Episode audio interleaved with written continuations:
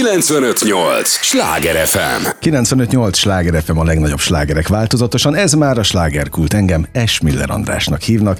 Élményekkel teli estét kívánok mindenkinek, és az élményekhez néhány értékekkel teli percet mi is hozzáteszünk mai vendégemmel. Tudják, kedves hallgatóink, ez az a műsor, amelyben a helyi élettel foglalkozó, de mindannyiunkat érdeklő és érintő témákat boncolgatjuk a helyi életre hatással bíró, példaértékű emberekkel. Már nagyon mosolyog Száraz György velem szemben. Köszönöm, hogy itt vagy, örülök, hogy jöttél. Köszönöm, hogy itt lehetek. Spirituális tanító és íróról van szó, ezt most mind ki fogjuk majd ma szépen bontani. Érdemes lesz velünk tartani, nem menjenek sehová, és nyilván az S. Milleren nevettél annyira, hogy mosolyogtál, mert mi még Sándor Andrásként találkoztunk, de akik hallgatják rendszeresen a Sláger FM műsorait, azok pontosan tudják, hogy történt egy névváltoztatás, ezt már a reggeli műsorban is elárultam. De hát van ennek is spirituális része, tehát nem véletlenül jöttél. Millió témába bele tudnék most kapaszkodni veled kapcsolatban. Egyébként amíg vártalak, hát pont azon gondolkodtam, hogy kész, vagy nem is értem, hogy miért nem vagy még Dunakeszin díszpolgár, mert te aztán annyi embert mozgósítasz ott heti szinten, és annyian jönnek hozzád az országból Dunakeszire, hogy már rég kellett volna kapnod, mert azt gondolom, hogy annyit népszerűsített magát azt a kisvárost is, hogy ihaj, de nem ez a legfontosabb, hanem az, hogy te életeket, sorsokat változtatsz meg jobb irányba. A szemléletmódoddal, a hivatásoddal, tulajdonképpen az egész misszióddal. Mondhatjuk, igen, nyugodtan fogalmazhatunk úgy, hogy ez is egyfajta élethivatás, életküldetés, bár ez nem egy ilyen önjelölt profétáskodás akart lenni, hanem én teljesen más pályára készültem eredetileg, abszolút a matériába süllyedve, hogy úgy mondjam, abszolút pénzügyi vonalon képzelték el az életemet még annó a szüleim, és én is ezzel azonosultam, mert hogy alapvetően inkább a kereskedelmi irány, illetve a vendéglátás vonzott, legalábbis 17 éves koromig így tűnt, és aztán volt egy óriási törés, egy krízis az életemben, amit tulajdonképpen akkor úgy mondták, hogy gyógyíthatatlannak titulált betegség volt, amiből végső soron nem tudtam fölépülni a szokványos akadémikus orvoslás eszközeivel, ezért akármennyire is berzenkedtem, kénytelen voltam nyitni a ma inkább ezotériának, a spiritualitásnak, vagy alternatív gyógymódoknak nevezett irányba. Így végigjártam gyakorlatilag a paletta legfontosabb állomásait, mondjuk az akupunktúrától kezdve a kineziológián át gyakorlatilag a reikin keresztül, szóval lehetne hosszasan sorolni, hogy ki mindenkinél jártam, és végső során egy teljesen ismeretlen gyógyító hölgy volt az, aki hát tulajdonképpen sokadikként azt mondta, hogy tud rajtam segíteni, aztán mégse teljesen úgy sikerült, és aztán elkerültem egy azóta nagyon népszerűvé, híressé vált 60 gyógyítóhoz, aki pedig mondjuk azt, hogy pár perc alatt gyakorlatilag helyretett, és azóta sem tért vissza ez a problémám, ez egy ilyen migrén jellegű, borzasztó fejfájás volt.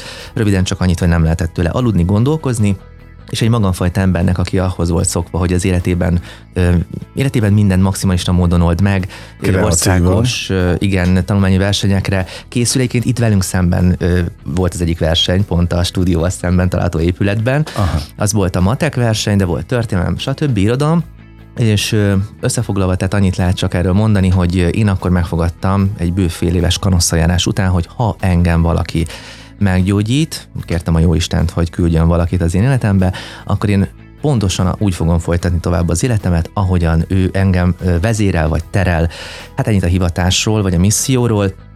Mivel meggyógyított ez az illető, és én nagyon kíváncsi voltam, hogy hogyan csinálta, elkezdtem ezt kutatni, elkezdtem tanfolyamokra járni, és tulajdonképpen feladtam azt a fajta pályát, ez egy közgazdaság tan irányába mutató pálya volt, illetve agrárközgazdász, illetve francia tolmács szakfordító irány volt. Tehát itt még mindig a 17-18 éves? Ez a 17-18 éves korszak, és de rögtön ugrunk is, mert gyakorlatilag senki nem értette, hogy mi ez az óriási pálfordulás. De a család sem?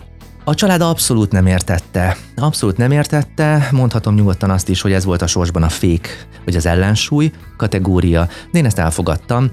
Én sem értettem, én úgy gondoltam, hogy bebizonyítom nekik ezt, ez most már több mint 25 éve zajlik, úgyhogy azt mondhatom, hogy végül is az igazságot valamilyen szinten szolgáltatta a sors vagy a gondviselés, és akkor így indult be tulajdonképpen az a fajta spirituálisnak mondható fejlődési út, amiben aztán minden belefolyt. Tehát a metafizika, a parapszichológia, a vallástudományok. Hát és ami miatt te spirituális tanító vagy. És ami aztán, gondolom én ezt, hogy ez olyan, mint amikor a kígyó nő és leveti a bőrét, újra nő és újra leveti a bőrét, tehát akkor még nem tudja, hogy mekkora lesz.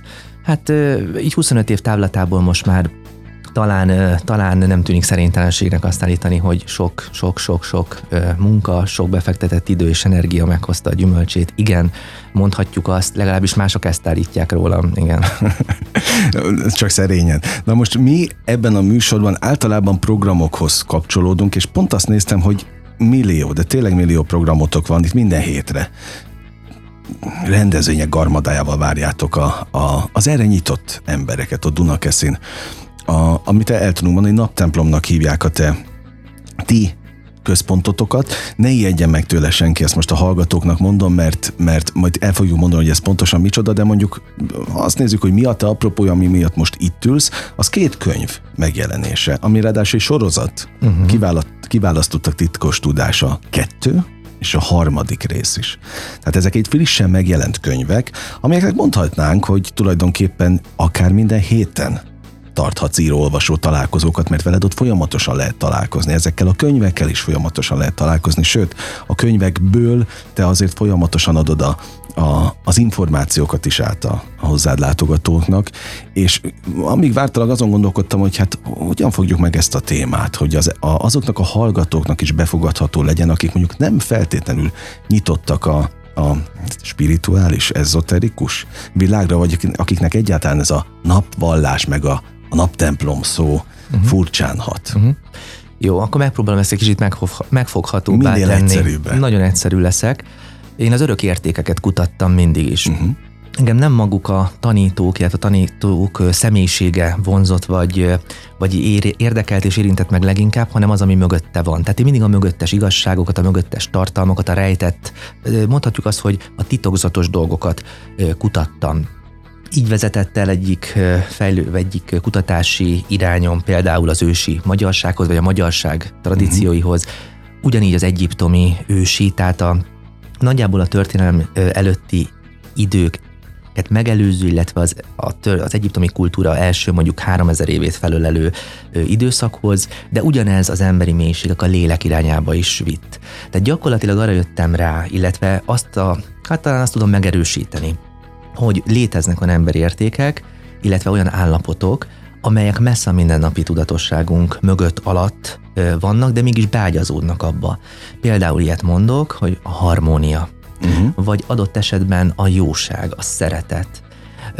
Nyilván a kedves hallgatók is érzik, hogy alapvetően erről inkább vagy filozófusok, vagy a vallástudósok, vagy hát esetleg még mondhatjuk azt, hogy talán a pszichológusok szoktak beszélni, de szerintem nem csak, hogy divatba jön, hanem az embereknek egyre nagyobb szükségük van arra, hogy a mindennapi szorongások, félelmek, akár a pandémia okozta félelmek, akár a különböző most már lassan minden életterületünket érintő krízisek mögött megkeressék azokat a fogodzókat, azokat az alapokat, azokat a gyökereket, azokat a stabilitás sugalló dolgokat, például ilyenek ezek az örök értékek is, amelyekre támaszkodva képesek lehetünk az életünket nagyjából békében, nyugalomban élni.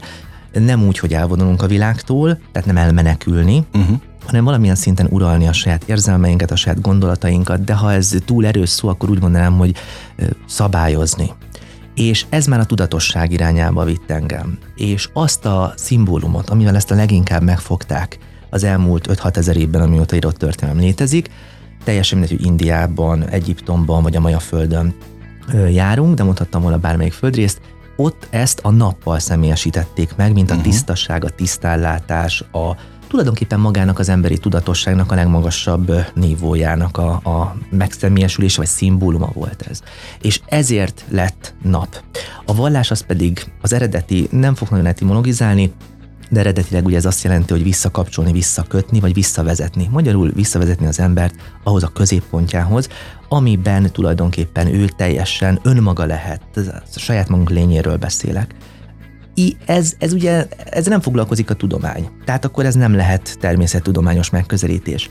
A művészetek igen, próbálják a maguk kreatív és egyedi interpretációjába leírni, de leginkább azt mondhatom, hogy a vallás áll ehhez a legközelebb. De semmiféle térítésre senki ne gondoljon, mert ugye asszociálunk, előítéletesek. Ezért mondtam a hallgatóknak, hogy nem kell megijedni. Nem szabad. Magától a szótól sem. Nem szabad, nincs benne összeesküvés.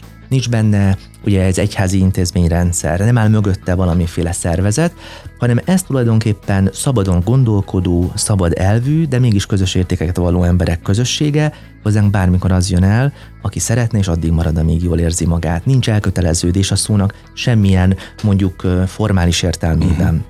Ez nagyon fontos.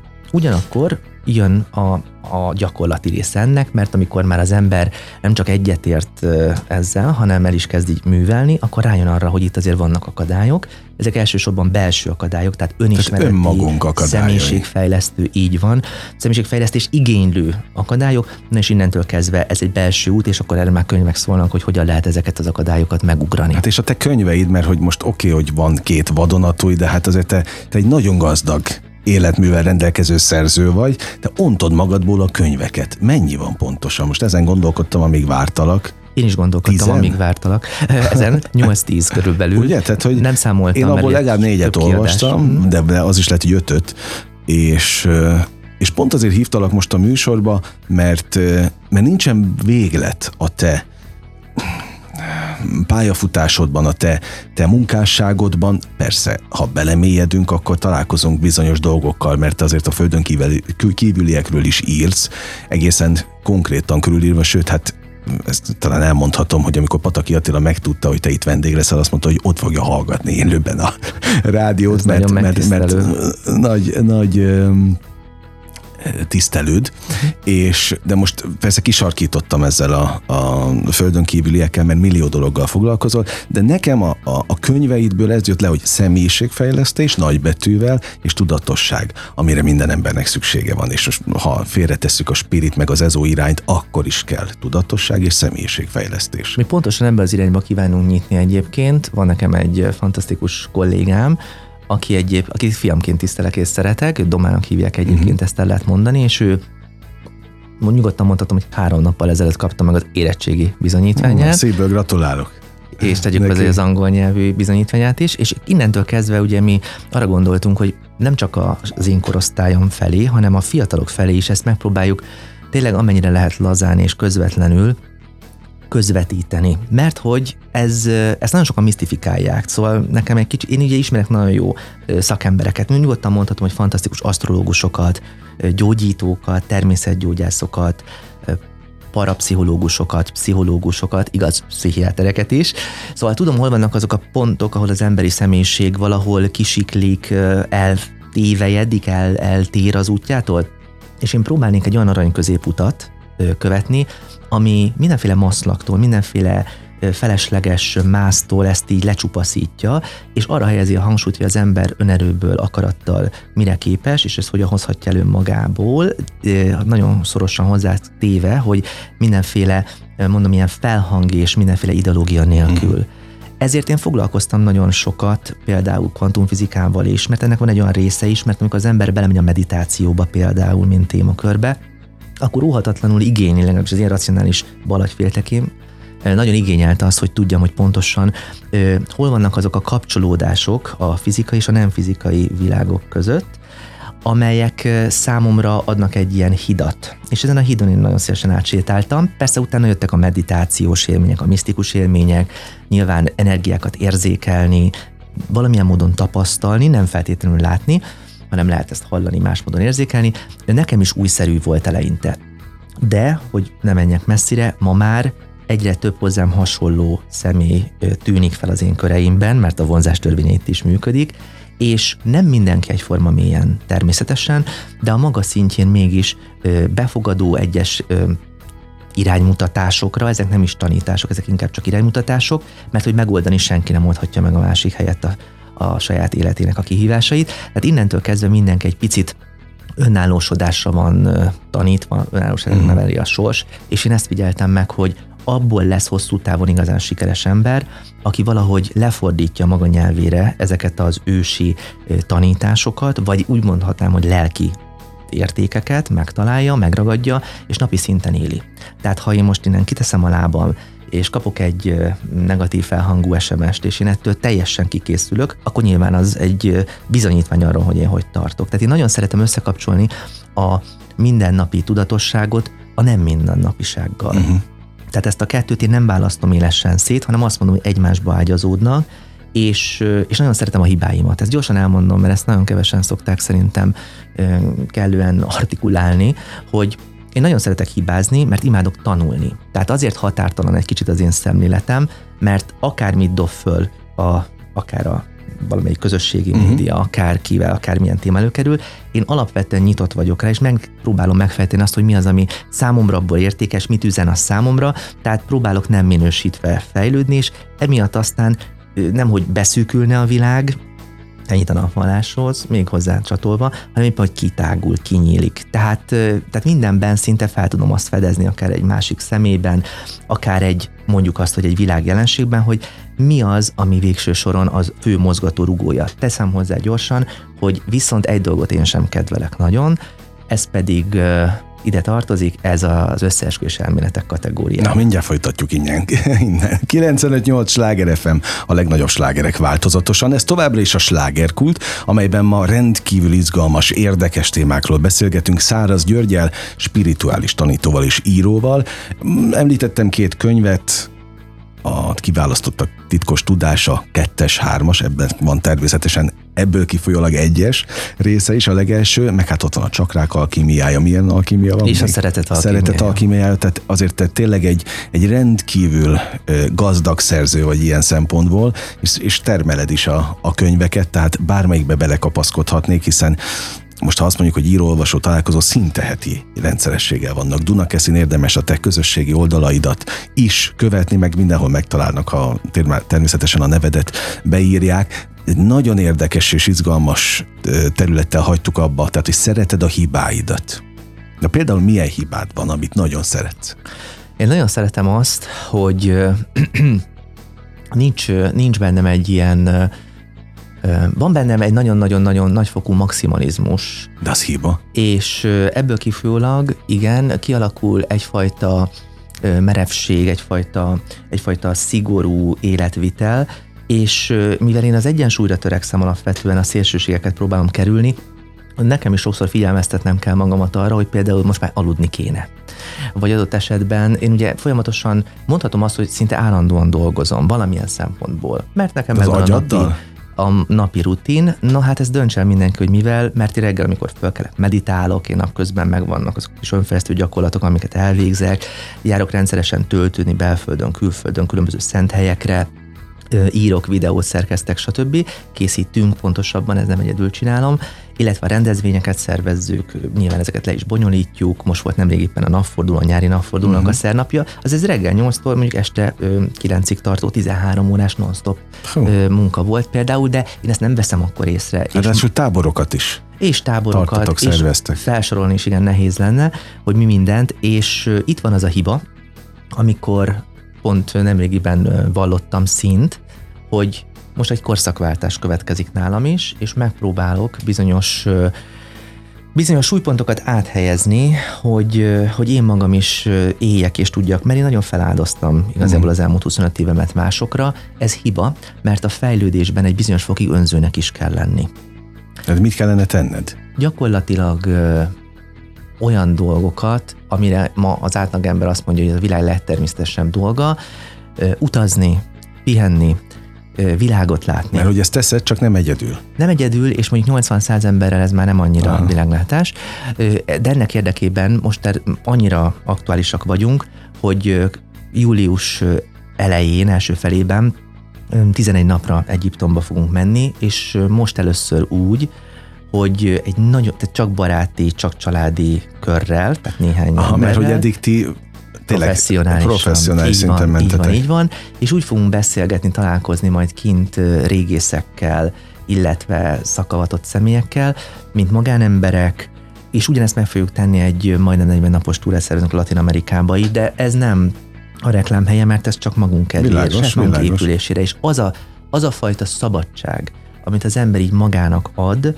azt gondolom, hogy legalább annyira feltölti őt élményekkel, mint amennyire mondjuk az energiák töltik fel az adott helyeken, és ez aztán később megtérül, hiszen sokkal kreatívabb lehet, és sokkal inkább új szempontok szerint, vagy új szempontokat láthat, ismerhet meg.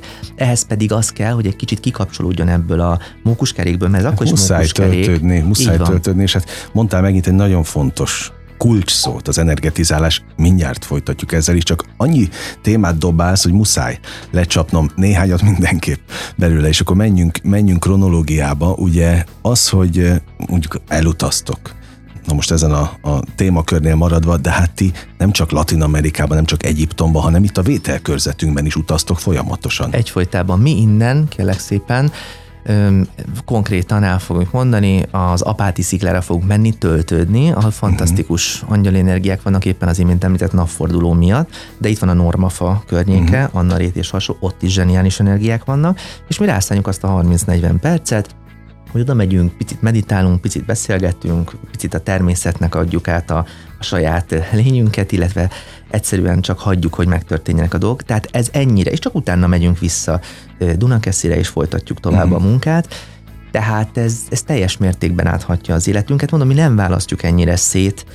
Talán most is egy gyors étteremből jöttünk, még ezt is elmondom, mert hogy mi bűnözni is szoktunk. Tehát én azt gondolom... De mi az bűn, ez tényleg bűnözés? Idézőjelben. Tudom, hogy annak tartják sokan. Igen, én nem tartom annak, csak azért mondom, hogy nyilvánvaló, mi bort iszunk és bort prédikálunk. Tehát ezt így tessék érteni. Okay. De ugyanakkor az is igaz, hogy a méregtelenítéstől kezdve rengeteg minden olyan dolgot alkalmazunk, gépekkel, akár magunkra, persze, gyógynövényekkel. Szóval nyilvánvaló, hogy mi ezeket beépítettük az életünkbe, és nagyon jól megfér egymás mellett a modernitás, akkor így mondom, és a tradicionalitás. És nem, tehát mi inkább az is-is elvet követjük, és nem pedig a vagy-vagy elvet. És ez működőképes. Tehát a testlélek szellem, mert ez még nem hangzott el, olyan mi fő-fő irányvonalunk, és nem gondolom azt, hogy ezek egymástól függetlenül egyáltalán léteznek. Tehát, hogyha én jól érzem magam testileg, mert a testem igényli azt, hogy elmenjek a Balatonra mondjuk napozni, vagy megnézzünk egy jó filmet a moziban, vagy elmenjünk egy jó buliba, mert hogy ott is lehet egyébként nyilvánvalóan töltődni, jóféle energiákból is, jóféle bulikban, vagy adott esetben meghallgasson az ember este vagy délután egy jó rádióműsort, rengeteget tud tölteni, mert nagyon sok síkon, nagyon sok részünk létezik, és az információk akkor is hatnak ránk, hogyha csak passzívan hallgatjuk, és akkor is pláne, hogyha megfigyelünk rájuk. De ma már olyan sok az info, hogy ennyit nem tudunk befogadni. Lehet, hogy én is egyébként túl gyorsan beszélek, ugye ezt ki tudja, ezt majd mindenki eldönti. Ugyanakkor pontosan ezért kellenek azok a fajta kis cselek, vagy azok a fajta kis játékosságok, amikor az ember a kellemest a hasznossal ötvözi. Tehát magyarul lehet egy jó hangos könyvet is hallgatni, de ha már kikapcsolódik és hallgatja, akkor adott esetben mondjuk az általad említett szeretet alkímiájából meghallgathat egy pár gondolatot, és én úgy érzem, hogy az ő tölteni fogja. Tölteni fogja, stresszmentesíteni is fogja valamilyen szinten, meg ad egy új rálátást, egy új nézőpontot. És talán ez a legfontosabb, hogy ki milyen nézőpontból vizsgálja az életét. Hát meg a hitelesség is nagyon fontos, azt ne feledd, és ahogy most hallgatlak, nyilvánvalóan ti spirituális tanítók, náhogy elmentek töltődni. Hát hiszen akkor miből tudnátok adni másoknak. Viszont most próbálom a hallgató fejébe, vagy helyébe is bele gondolni magam, aki éli a saját életét, és azt mondja, hogy ja, hát milyen úri dolguk van ezeknek, hogy itt kijárkálnak a Normafához, töltődném, meg itt robotolok a saját kis életemben. Szóval, de közben meg, ha mondod, hogy 30-40 perc, azért az nem egy olyan nagy, mit tudom én, idő veszteség, még a napi verkliből sem. Annyira igazad van, és annyira milyen egyetértek azzal, amit mondtál, hogy én megfordítanám ezt. Tehát én pont azt tapasztaltam, hogy az a 30-40 perc tekinthető egyfajta befektetésnek is, ugyanis annyira megtérül, annyira felpörög olyankor az embernek, nem csak az agytekervényeiben az a sok elektromosság, hanem az egész energetikai rendszere, mindene gyakorlatilag annyira motiváltá válik, annyira tetrekészé válik, hogy utána fele annyi idő alatt kétszer annyi eredményt ér el. Tehát akár a munkára vetítem, akár a gyereknevelésre vetítem, akár bármilyen elfoglaltságra, lényegesen hatékonyabb és eredményesebb lesz. És én nekem ebből az irányból nagyon jól megfogható, alkalmazható a tudatosság fejlesztése, hogyha én feláldozok napi mondjuk 1 órát, akkor nekem utána fantasztikusan jól fog sikerülni az azt követő 5-6-7 óra. Uh-huh. Mert hogy az ember nem gondolom, hogy csak az alvással, vagy az evéssel, ivással, légzéssel nyer ki energiát, sőt, egyre kevésbé gondolom, hogy ezek az elsődlegesek, hanem elsősorban azt gondolom, hogy egy tudatos lény, illetve annyiban, ugye az élet annyi, amennyit észreveszünk belőle. Tehát, hogyha... de szép mondat. Nem az enyém, nem az enyém, de ettől függetlenül nekem ez egy nagyon meghatározó mondat volt, de mondok még egyet, ami sokat adott, ez pedig úgy hangzott, hogy az események úgy bánnak majd velem, ahogy tőlem látták. Aha, ez is. Tehát, hogyha én most napi 24 órában törekszem, tehát nem legyünk azért nagyon elszálltak, csak törekszem arra, hogy ami az én befolyási körömön belül található, azt a lehető legjobban rendezzem, tisztítsam, mert nekem a tisztaság meg a rend, az két vezérelvem, és nem baj, ha hibázok, mert akkor jót mosolygok, és legközelebb majd megpróbálom kijavítani. Tehát itt azért mondtam én ezt a Nem akadunk fönn dolgokon című részt is korábban, mert akkor nagyon hatékonyan, nagyon kellemesen lehet élni az embernek az életét. Lehet persze, hogy szűrni kell. Tehát bizonyos információkat nyilvánvalóan én is meghallgatok, tájékozódok, napra kész vagyok, legyen az adott esetben politika, vagy más nem mondjak, de azért én egy pufferzónát hozok létre magamban, és hogy nem engedem. Engedsz be, és így van, szuper. No, képzeld el, hogy az első rész már véget is ért, ilyen gyorsan elszaladt, mint az idő, de arra kérlek, és főleg a hallgatókat is, hogy maradjanak velünk, mert a legizgalmasabb részek még hátra vannak, például az is, hogy hogyan változhat meg az ember élete, és hogyan változik meg a hozzád forduló emberek élete. Ez az egyik leglényegesebb rész, úgyhogy innen folytatjuk pillanatokon belül. Ne menj kérlek sehová, maradj még velünk a következő részre is. Ezt Száraz Györgynek mondtam, kedves hallgatóink, ezt meg önöknek mondom, hogy tényleg nem menjenek sehová, mert tulajdonképpen csak egy lélegzetvételnyi időre megyünk el, aztán pillanatokon belül érkezünk a Slágerkult második részével. 95.8 Schlager FM. Mondtam, hogy nem kell sokáig várni. Már is itt vagyunk, 95.8 Sláger FM, a legnagyobb slágerek változatosan. Ez már a Slágerkult második része. Nagyon köszönöm az idejüket, hogy itt vannak velünk, és Száraz György idejét is nagyon köszönöm, aki maradt a következő részre is. Spirituális tanítóról és íróról van szó, akivel rendkívül izgalmas kérdésekről beszélgettünk már az első fél órában is, aki nem hallotta, mert esetleg most kapcsolna be a műsorban, majd visszahallgatja a podcast csatornánkon. Hát most jön az a rész, hogy hogyan változnak meg az emberek élete, sorsa hogyan változik, ha az egyáltalán változtatható, ez is egy fontos kérdés, majd válaszolj rá, kérlek, de azt el kell mondanom gyorsan, hogy Dunakeszin élsz, ott van a te bázisod, ott van az a fajta közösségnek, annak a közösségnek a bázisa, aki nyitott a te módszertanodra, szemléletmódodra, és mindenre, amivel tulajdonképpen életeket, sorsokat tudsz megváltoztatni, tehát érdemes rád keresni. Dunakeszin minden héten rengeteg rendezvény van, és hát millió könyvet írtál, na jó, 10 mondjuk. Ebből 2 a kiválasztottak titkos tudása, ami tulajdonképpen a közelmúltban jött ki. 2. és 3. rész van belőle, egy 1-es is, és hát ott vannak a Szeretet, illetve a Csakrák alkimiája című könyvek is, és minden más majd utána nézve meg tudnak a hallgatók. Szóval változhat-e valakinek az élete? Szerintem ez a legfontosabb kérdés. Vagy ez csak egy illúzió? Uh-huh. Hát az egész élet egy illúzió. Szóval egyre jobb mondatok. Ha úgy közelítjük meg, hogy az életet mindenki maga álmodja magának, akkor én azt gondolom, hogy a kötöttségek határozzák meg azt, hogy ki mennyire képes és hajlandó változni. Szóval mindannyian születünk egyfajta karmával az én olvasatomban. Magyarul hozunk magunkkal nem csak genetikai adottságokat, hanem én még egy kicsit visszamennék a fogantatás előtti pillanatra, de csak egy mondat erejéig. Én úgy gondolom, hogy a legerősebb predesztináló erő, ha létezik ilyen eleve elrendeltetés, már pedig szerintem létezik, akkor az a fenti karma, így hívjuk, az, amivel a lélek már a leszületése pillanatában rendelkezik, és utána jön hozzá majd a lenti, a szerzett az egész életút folyamán összegyűjtögetett okokozati láncolatból kialakuló. Ezt biztos, hogy le kell fordítanunk, mert arra jöttem rá, hogy bizonyos szavak, nem feltétlenül szitok szavak lettek, de divat szavak. Például a karma is. Nagyon sokszor rámondják. Én már láttam, hogy ismerkednek úgy férfiak, de még nők is egymással, hogy karma, karmikus találkozás. Rámondják olyan szitukra is, aminek köze nincs hozzá. Szóval mi a karma pontosan? Igen. Hát, eleve elrendeltetett sorsszerűség. Karma, mondom, egy szanszkrit szógyökből származik, az a szógyök, hogy KR, tehát kr, így kell kiejteni. Ez azt jelenti, hogy teremteni. Igen. Innentől kezdve csak az egyetlen egy belátandó feladata mindenkinek, hogy eljusson odáig, hogy a gondolataim, az érzelmeim, az akarati, törekvési tényezők bennem, tehát minden, ami bennem van, tehát minden kimondott szavak, és minden cselekedet és tett, vagy ezek elmulasztása valamilyen következménnyel jár. A következmény, oké. Okay. És ilyen értelem, ennyi a karma lényegében.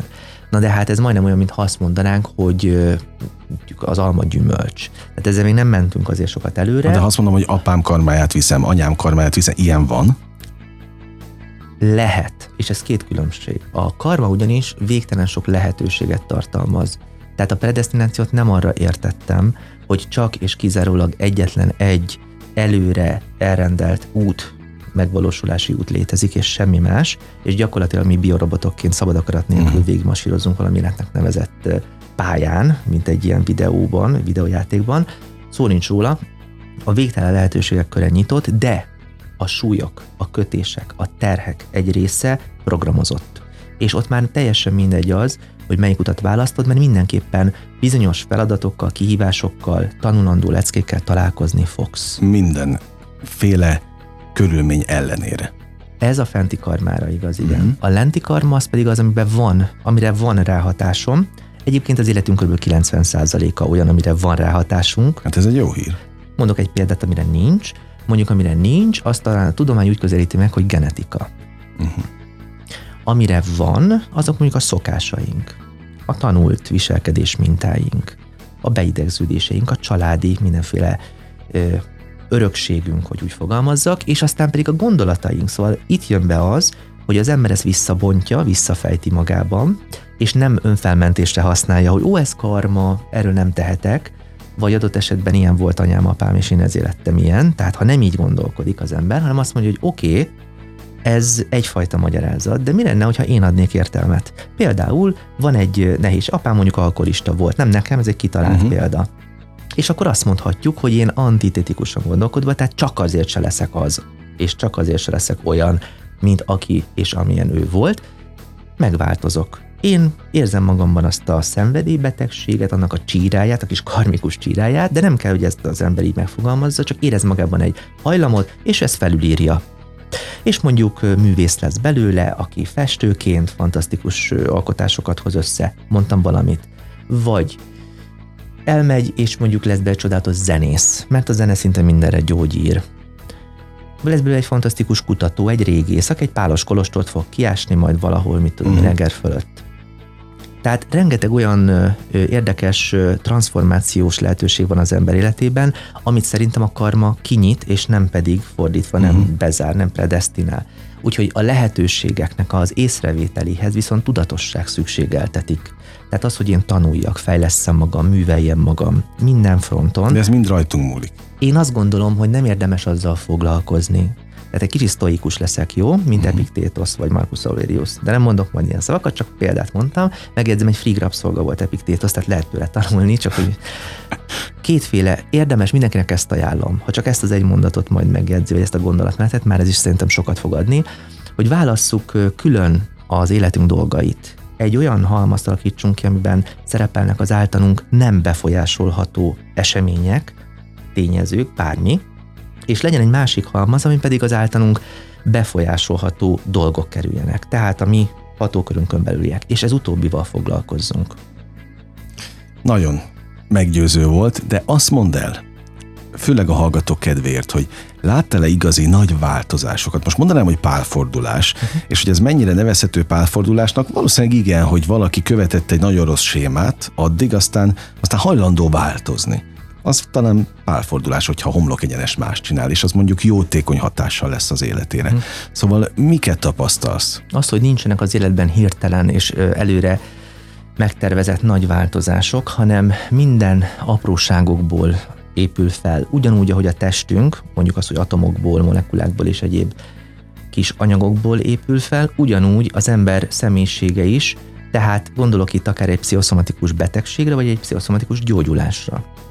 Vagyis kellenek azok a válságok, kellenek azok a törések, amelyeket egyébként most az emberiség nagyban él, amelyek felébreszték. És a kérdés az, hogy az én tudatom, az én gondolkodásom, ha úgy tetszik, képes-e egyáltalán tanulni a jelekből? Helyesen értelmezi-e azt, amit az a jel közvetíteni akar számára? Ugye az emberek alapvetően jók, tehát én abból indulok ki. Ez az alap. Én azt gondolom, hogy az emberi lélek az abszolút jó. A gond az, hogy olyan mennyiségű tanult, nevezzük ismeretrendszernek ezt, tehát egy olyan mennyiségű tanult tudása van, vagy ismeretrendszere, ami teljesse, amivel mindent meg tud magyarázni. Az fog tudni változni, aki ettől a szokásától megszabadul, megválik. Nem kell megmagyarázni az életet, helyette érzékelni kell, jelen kell lenni, és nagyon őszintének kell lenni. És akkor lehet változni. Akkor nincs akadály, akkor nincs lehetetlen. Hát az őszintesség az megint egy nagyon fontos kulcs szó, mert nagyon sokan maguknak is hazudnak. Vagy nem akarnak belátni dolgokat. Azt szokták mondani, hogy ugyanaz embert nagyon sokan becsapják, nagyon sokan hazudnak neki, de ez semmi ahhoz képest, ahogyan ő hazudik önmagának. Igen.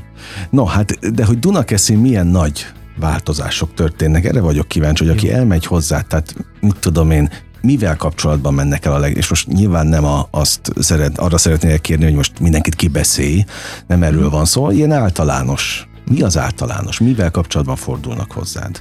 A legtöbb ember, aki minket meglátogat, alapvetően már rendelkezik valamilyen tudással, valamilyen ezoterikus, spirituális tapasztalattal. És arra kíváncsi... Mindig, vagy nyitottság van bennük? Nyitottság van bennük elsősorban. És már kipróbáltak egy csomó módszert? És kipróbáltak nagyon-nagyon sok módszert, most nem nevezzük őket nevén, de az elmúlt mondjuk 25 évben Magyarországon gyakorlatilag az ezotériában is több hullám volt tapasztalható. Ez egy nagyon komoly terület, iparág lett belőle. Iparág lett belőle, divat lett belőle, bulvár is lett belőle, jó és rossz értelemben egyaránt. Tehát lehet ezt jól művelni, én azt gondolom, csak ugye ott van a különbség nagyon, hogy nálunk az individuumra, tehát az egyéniségre helyeződik a hangsúly, és nem pedig egy ilyen csodatevő, külső, mágikus erőre. Tehát nálunk ugyan sokan megfordulnak, de elsősorban azok tudnak horgonyt vetni, illetve azok szoktak rendszeresen kikötni nálunk, akik tevőlegesen, tehát aktívan is részt akarnak venni, például az aurájuk fejlesztésében, akik meg szeretnének tanulni meditálni, akik úgy érzik, hogy azonos az értékrendjük, és hát most ez csúnya szó lesz, és nem fog tetszeni senkinek, vagy nagyon keveseknek, aki egómentesedni akar. Nálunk nagyon fontos az, hogy az emberek megtalálják magukban az alázatot. De a hit az ne egy vakhit legyen, tehát nem nincs könyvvallás, nincs olyan, hogy el kell fogadni valamit. Lehet vitatkozni, lehet érvelni pro-kontra, de a legfontosabb az mindig az, hogy az ember egyénisége ezáltal gyarapodjon, több legyen. Ezért mondom, a hibák legalább annyira szolgálják a fejlődésünket, mint mondjuk a dicséretek adott esetben, de hát mondom, önismeret, meditáció, aurafejlesztés különböző gyakorlatokkal, aki már látott ilyen tai chi és qi kung gyakorlatokat, ahhoz tudnám hasonlítani, csak ezek egyiptomi, illetve ősi magyar gyakorlatok. Amiket te képviselsz. Amiket abszolút te képviselek, többet magammal, igen, és megtanítjuk, és utána mindenki otthon művelheti ezeket. Tehát itt nem arról van szó, hogy mondjuk hetente egyszer, egy órára az ember nagyon nagy érzetekkel hámítja magát, vagy eltölti magát, és utána 167 órában pedig visszahuppan egy teljesen átlagos szintre, tudatszintre, hanem megpróbáljuk ezt átvinni a gyakorlatba. Tehát azt a harmóniát és békét és nyugalmat, amit ott megtapasztalt, azt viszi tovább. És ha szerdánként mondjuk az egyik ilyen Aura klubra eljön, akkor szerdánként, ha szombatonként, mi úgy hívjuk, hogy Isten tisztelet, de ezt hívhatnánk másképpen is egyébként. Itt, nem ez itt nincs prédikáció, nálunk nincs duma. Azért nem akartam tudatosan használni ezeket a kifejezéseket, hogy ne riasszuk el a hallgatókat. Hát ezért mondom, hogy képzeljük azt el, hogy különböző gyakorlatokkal, koncentrációs gyakorlatokkal, egyszerű iránymutatásokkal az ember ráirányítja a fókuszát, tehát meg tudja szabályozni a fókusz, hol a testére, hol a légzésére, hol a különböző emléksúlyaira, kifejezi az akaratát, akár lehet, hogy ott van egy kristály, egy gyertya, lehet, hogy közösen végezzük, lehet, hogy egyénileg mindenki saját magának és magán végzi ezeket el. A lényeg, ami lényeg, hogy a saját tudatunkat edzük föl. Ha most nagyon távoli példát szeretnék mondani, akkor azt mondanám, hogy az ősi magyar vonalon a táltosok voltak leginkább ilyenek. Hogyha a druidákat vesszük alapul, szintén hatalmas nagy spirites kultúra, akkor Merlin tudnám felhozni. Az egyiptomiaknál Imhotep volt, meg a prominensebb képviselői ennek. A görögöknél mondjuk egy Püthagorasz, kevesen tudják róla, hogy ő egyébként Egyiptomban tanulta. Igen. Vagy Indiát is lehetne fölhozni, ahol tulajdonképpen még a mai napig is megmaradt ez a gurulánc, ez az ősi örökség által alapított tanítványi láncolat. Tehát azt lehet mondani, hogy az embernek jobb emberré válása a cél. Semmi más. Tehát ezért mondom, nincs maszlag, nincs ideológia. Abszolút, és nagyon jó is ez a mondat, mert ebben aztán tényleg nincs mit túlmagyarázni. Jobb emberré kell válni. 95.8 Schlager FM. A legnagyobb slágerek változatosan, ez továbbra is a slágerkult, és Száraz Györgyel beszélgetek, aki spirituális tanító, író, ezért van az, hogy tulajdonképpen mi azért minden nap nem beszélgetünk ilyen témákról, sőt, nagyon ritkán beszélgetünk ilyen mély témákról, de nem mondom azt, hogy teljesen idegen a téma, mert tényleg, ahogy mondtad, az önfejlesztés, ha nevezzük így spiritualitása, az ezotéria divattá is vált. Tehát én mindig azt mondom, hogy és talán az elmúlt 20 évben vált ez azzá, hogy már majdnem mindenki megvilágosodott. Most ezt idézőjelben mondom. Erről is van véleményem. Na, hát akkor mondd el. Igen, azt szoktam mondani, ez nagyon mondjuk így, hogy hát mondjuk a nyomdafesteket elviseli, hogy alapvetően körülöttem mindenki gurú, mindenki félisten, csak én vagyok egyedül paraszt. Tehát én ezt vállalom, mert hogy a György egyébként parasztot földművelőt jelent, tehát ennek van egy ilyen áthallása. És Dunakesziről jössz, ugye? És Dunakesziről jöttem. Tehát én azt gondolom, hogy meg kell maradni minden körülmények között embernek. Az, hogy valaki népszerű, az inkább felelősség jó értelemben. Az, hogy valaki sikeres, és akár a Sláger Rádióban szentelnek neki akár egy órát, az egy óriási megtiszteltetés. De attól függetlenül, vagy ezzel együtt, nekünk még továbbra is meg kell maradni annak, akik belül vagyunk. Itt én azt gondolom, senki nem tart annyival előrébb, hogy fennhordja az orrát, tovább megyek, aki előrébb tart, az már nem hordja fenn az orrát. Tehát itt az önteltség, ezért mondtam én az egómentesedés, az önteltség, az önelégültség, a nyílt vagy bújtatott egó, az lényegében kontraproduktív a spirituális úton. Ellenünk dolgozik. Megmondom azt is, hogy miért, mert ha valaki nyitott, ha valaki tényleg őszintén áll ezekhez az erőkhöz, nevezzük így, a mindenséghez, akkor nem kell hozzá sok éven át meditálnia, hogy nagyon komoly belső változásokat éljen meg, és az igazi, és azt gondolom ez a jövő útja, az a belső út, a belső fejlődés. Tehát az, amit én megélek, amit én megélhetek, megkaphatok, az az én saját élményem, én arra építem fel a hitemet, a tudásomat, és így tovább. Ugyanezt tanácsolom mindenkinek, hogy ne kívülről, ne külső forrásokból merítsen. A könyvek iránymutatók. Mondjuk azt, hogy arról szólnak, hogy mások hogyan gondolkodnak, vagy mit tanácsolnak. De attól mindenkit óvaintek, hogy a saját gondolatait, érzéseit felcserélje másokéra. Még akkor se cseréljük fel szerintem, hogyha azok amúgy nagy tanítók. Mert ha meg felcseréljük, akkor maga az az individualitás, az az egyéniség, ami bennünk van, elvész, vagy nem tud fejlődni, tovább megyek, attól mi csak képmutatókká válunk, mert elhitetjük magunkkal, meg másokkal, hogy milyen okosak vagyunk, vagy milyen bölcseknek tűnünk. De ez nem hiteles. Tehát itt is visszacsatlakoznék arra, amit mondtál, hogy hibázzunk nyugodtan, fejlődjünk. Sok élet van előttünk, sok élet van mögöttünk. Hova sietünk? Oké, de nem az a lényeg, hogy most ebben az életben érezzük már jól magunkat. Én pont ezért mondtam a műsorunk elején a korszakváltásomat is, hogy én is szeretnék egy olyan hangsúlyt egyre jobban felerősíteni, hogy mindenben, de szó szerint mindenben érezzük jól magunkat. Mert ha az ember jó érzéskeltő dolgokkal foglalkozik, soha semmit nem fog megbánni.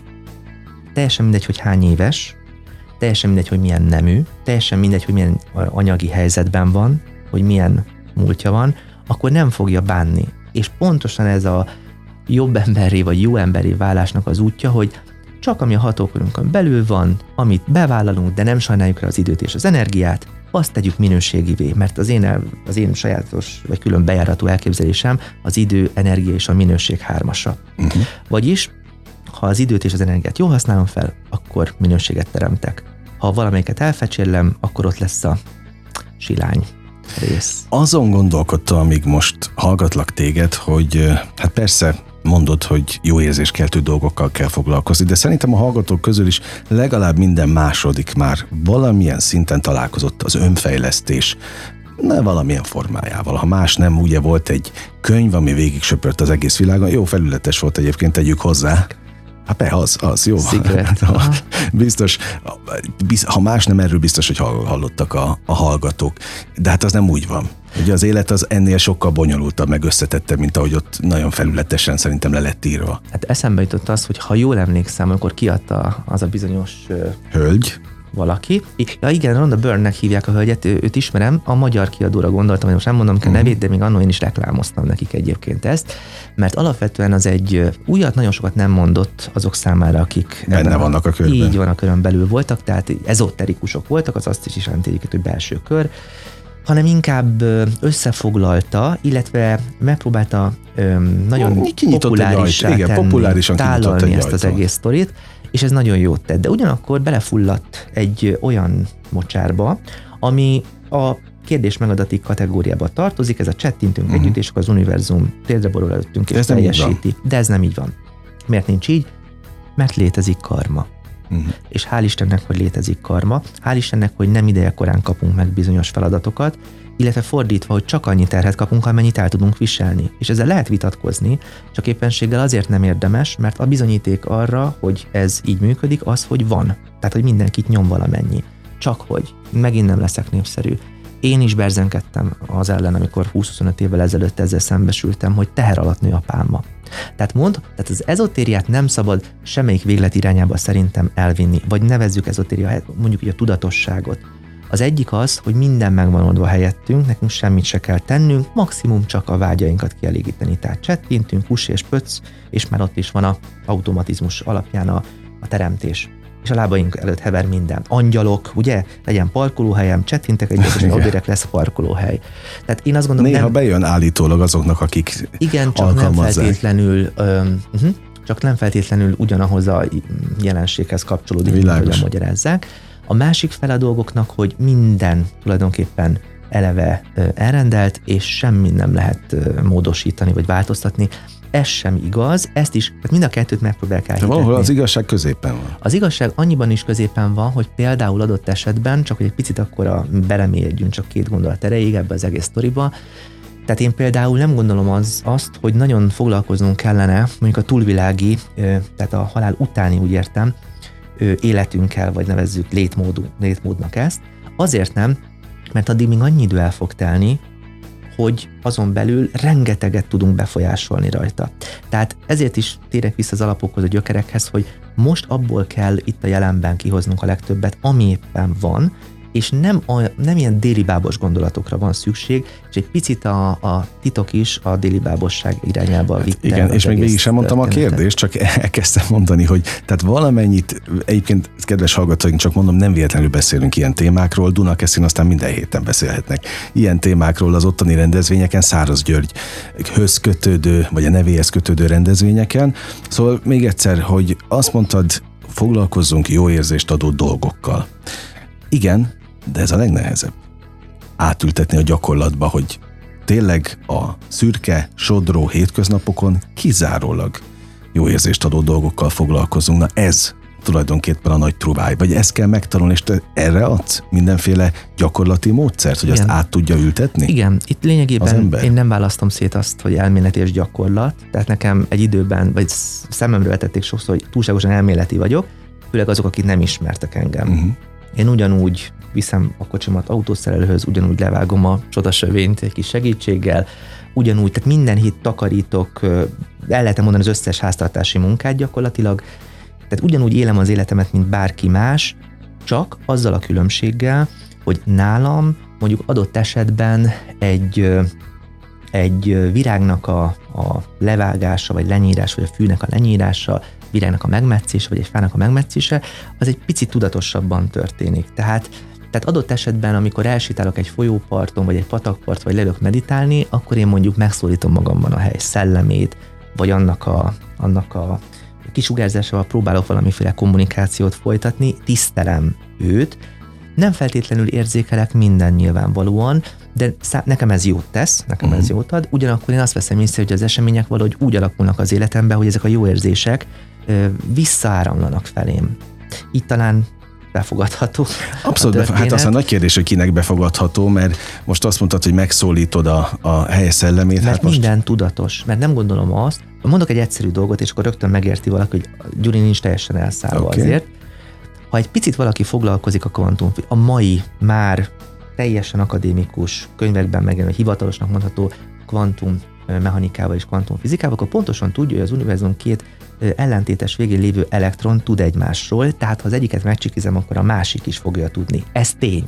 Na most akkor ezek után, ha én egy fának nekidőlök, ha én leülök egy patakpartra, ha én a kedvenc kis virágommal meditálok, hogy úgy mondja, vagy csak magam mellé teszem, vagy megsimogatom a kutyusomat, és én őt egy tudatos lénynek, vagy valamilyen tudatossággal rendelkező lénynek tekintem, akkor nem biztos, hogy én vagyok a bolond.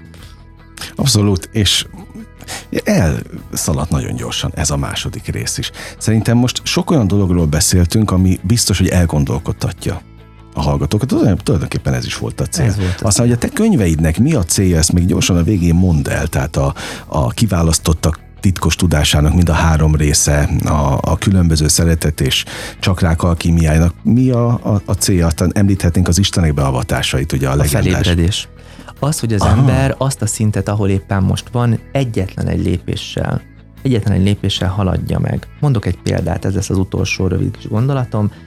Régen volt egy olyan gyakorlat, és ez bárki elvégezheti akár otthon is, most is a kedves hallgatók közül, bármikor is hallgatja ezt a műsort, hogy tartsd fel a jobb kezedet, kinyújtva, amennyire csak tudod.